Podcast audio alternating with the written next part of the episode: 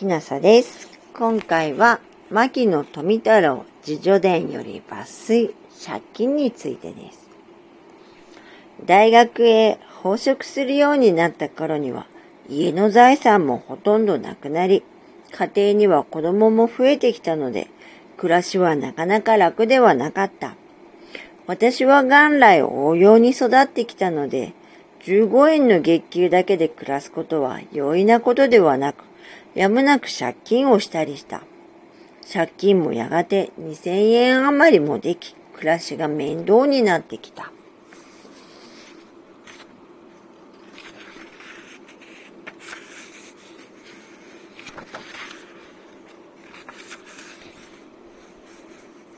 この家内がね、私が言うとおかしいけれども、人と応対するのが恐ろしく上手なんです。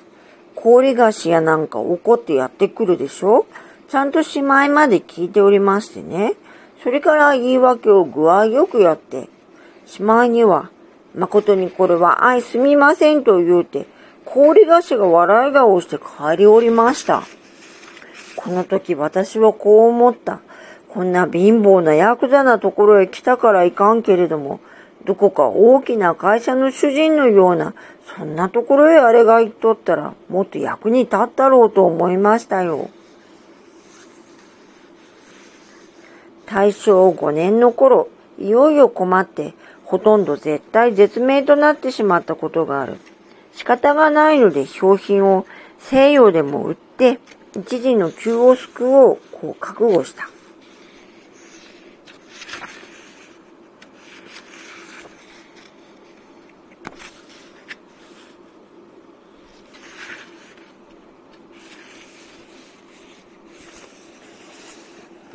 池永植物研究所の名も実は牧野植物研究所とすべきであったが、私は池永氏に感謝の実意をさすぐるためにその研究所に池永の姓を冠したのでした。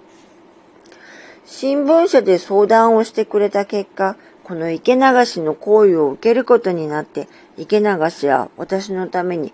2万円だか3万円だかを投げ出して、私の気球を救うてくだされた。長い間のことであり、私の借金もこんな大金になっていたのである。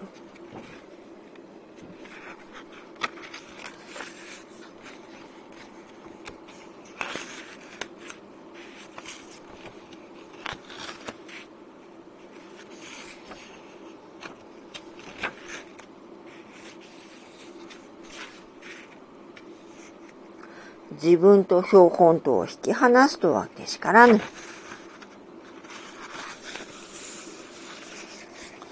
牧野富太郎自助伝より、えー、抜粋、借金についてでした。もしあなたが聞いてらっしゃるのが夜でしたら、よく眠れますようにおやすみなさい。